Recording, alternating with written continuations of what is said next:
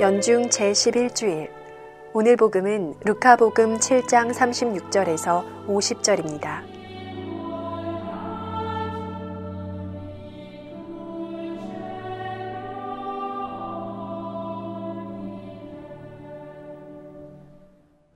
루카가 전한 거룩한 복음입니다.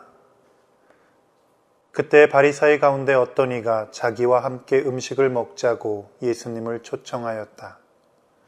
그리하여 예수님께서는 그 바리사이의 집에 들어가시어 식탁에 앉으셨다. 그 고을에 죄인인 여자가 하나 있었는데 예수님께서 바리사이의 집에서 음식을 잡수시고 계시다는 것을 알고 왔다. 그 여자는 향유가 든 옥합을 들고서 예수님 뒤쪽 발치에 서서 울며 눈물로 그분의 발을 적시기 시작하더니 자기의 머리카락으로 닦고 나서 그 발에 입을 맞추고 향유를 부어 발랐다. 예수님을 초대한 바리사이가 그것을 보고 저 사람이 예언자라면 자기에게 손을 대는 여자가 누구이며 어떤 사람인지 곧 죄인인 줄 알 터인데 하고 속으로 말하였다. 그때 예수님께서 말씀하셨다. 시몬아, 너에게 할 말이 있다. 시몬이 스승님 말씀하십시오 하였다. 어떤 채권자에게 채무자가 둘이 있었다. 한 사람은 500 데나리온을 빚지고 다른 사람은 50 데나리온을 빚졌다. 둘 다 갚을 길이 없으므로 채권자는 그들에게 빚을 탕감해 주었다. 그러면 그들 가운데 누가 그 채권자를 더 사랑하겠느냐? 시몬이 더 많이 탕감받은 사람이라고 생각합니다. 하고 대답하자 예수님께서 옳게 판단하였다 하고 말씀하셨다. 그리고 그 여자를 돌아보시며 시몬에게 이르셨다. 이 여자를 보아라. 내가 네 집에 들어왔을 때 너는 나에게 발 씻을 물도 주지 않았다.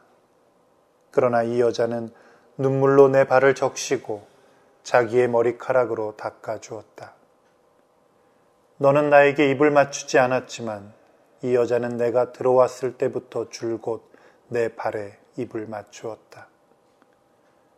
너는 내 머리에 기름을 부어 발라주지 않았다. 그러나 이 여자는 내 발에 향유를 부어 발라주었다. 그러므로 내가 너에게 말한다. 이 여자는 그 많은 죄를 용서받았다. 그래서 큰 사랑을 드러낸 것이다. 그러나 적게 용서받은 사람은 적게 사랑한다. 그러고 나서 예수님께서는 그 여자에게 말씀하셨다. 너는 죄를 용서받았다. 그러자 식탁에 함께 앉아있던 이들이 속으로 저 사람이 누구에게 죄까지 용서해 주는가 하고 말하였다. 그러나 예수님께서는 그 여자에게 이르셨다. 내 믿음이 너를 구원하였다. 평안히 가거라. 주님의 말씀입니다.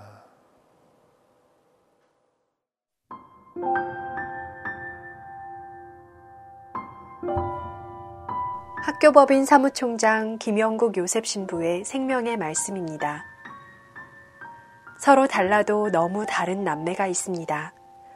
오빠는 무슨 일에나 성실하고 모범적이며 어디에나 내놓아도 빠지지 않는 소위 엄친아입니다. 그런데 그의 여동생은 자기 멋대로 살고 말썽만 피우며 주위 사람들로부터 늘 손가락질을 당하는 문제아입니다. 어느 날 여동생이 제대로 큰 일을 저지릅니다. 부모님이 그토록 소중하게 여기던 값비싼 꽃병을 산산조각 내버린 것입니다. 그날 저녁 동생은 아빠의 다리를 주물러드리며 가진 애교를 다 부립니다. 오빠는 그런 동생의 행동이 역겹기만 합니다. 복음 내용으로 미루어 보아 바리사이 시몬과 예수님은 서로 존중하는 사이였을 것으로 짐작됩니다. 로마 사람들처럼 커다란 방석 위에 비스듬히 누워 식사를 하였던 듯한데 온 동네가 다 아는 죄 많은 여인이 등장합니다.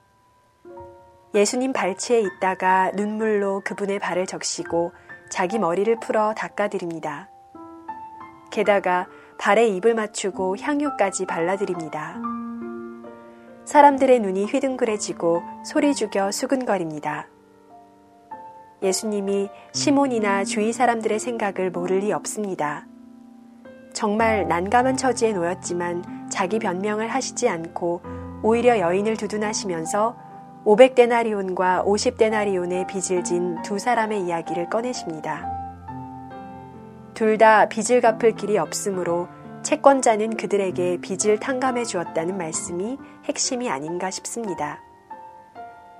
하느님과 인간 사이에 존재하는 채권 채무 관계를 사실대로 말해주기 때문입니다.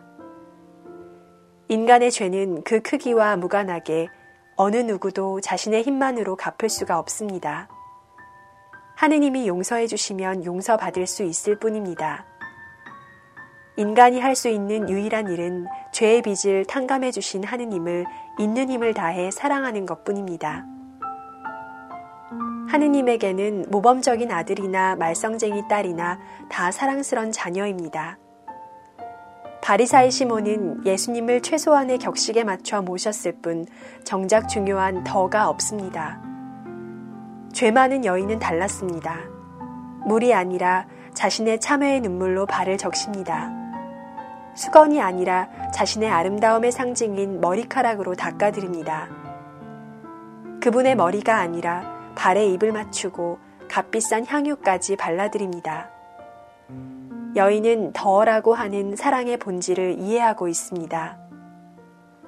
예수님은 정성과 마음을 다해 자신의 사랑을 표현한 여인에게 내 믿음이 너를 구원하였다.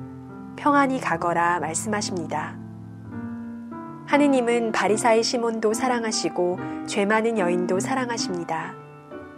둘 다 당신의 자랑스런 아들이고 사랑스런 딸이기 때문입니다. 그 사랑을 받아들이는 시몬과 여인의 태도가 다를 뿐입니다.